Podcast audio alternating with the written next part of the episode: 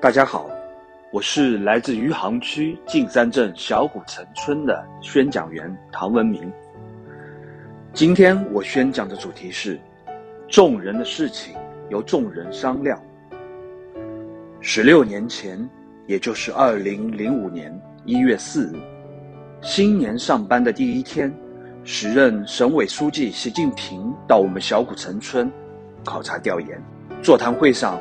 他对我们小古城村的村干部说：“在农村，老百姓的事情要商量着办。”从此，“众人的事情由众人商量”这句话就成了我们小古城村这么多年来治理和发展的重要指引。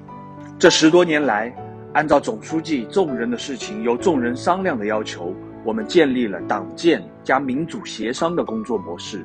设置了一套完整的基层民主协商机制，通过议什么、谁来议、怎么议和议的效率四个方面，带动老百姓参与到我们的工作中，实现了村里的事情大家商量着办。美丽乡村、五水共治、清洁家园、民食民宿等工作都取得了很不错的成绩。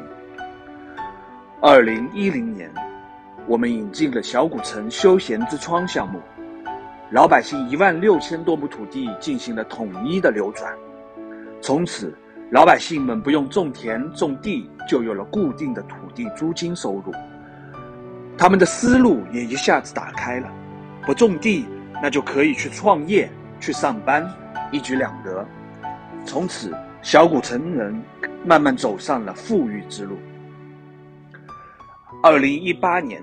村两委在前三组开展了美丽乡村建设的再一次升级，要把原来老百姓的高围墙变成低矮的花园式通透围墙。这对于世世代代都适应了高围墙的老百姓来说，是一件特别排斥的事情。有的村民因为安全问题反对拆围墙，有的村民因为自建围墙花了很大的代价，还有的村民持观望的态度。想先看看别的改造效果，再来决定。面对村民们的不理解、不支持，小古城村干部在协商会上动之以情，晓之以理。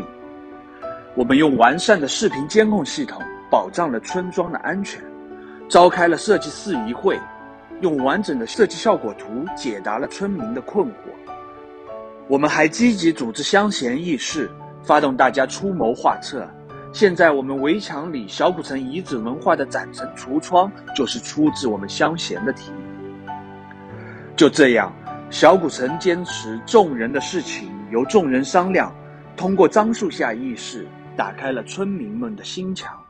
围墙改造、美丽庭院工作也迅速推进，最终在短短三十八天内完成了整个村民小组的围墙改造工作。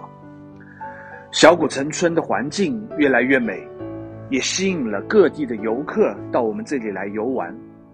二零一九年，我们成立了小古城村旅游发展有限公司，大力发展乡村旅游，将美丽乡村转变为美丽经济。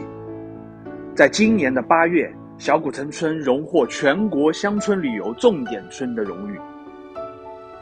回顾这十几年来，我们始终牢记总书记对我们的嘱托，这也让我们的村干部和老百姓干劲十足。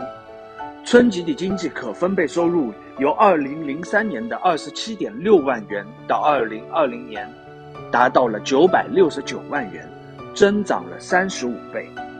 农民人均纯收入由2003年的6379元到2020年达到了4万3236元。增长了六点七八倍，我们将进一步贯彻落实总书记的指示精神，以重要窗口排头兵的姿态，忠实践行八八战略，全力打造共同富裕的乡村新社区。谢谢大家。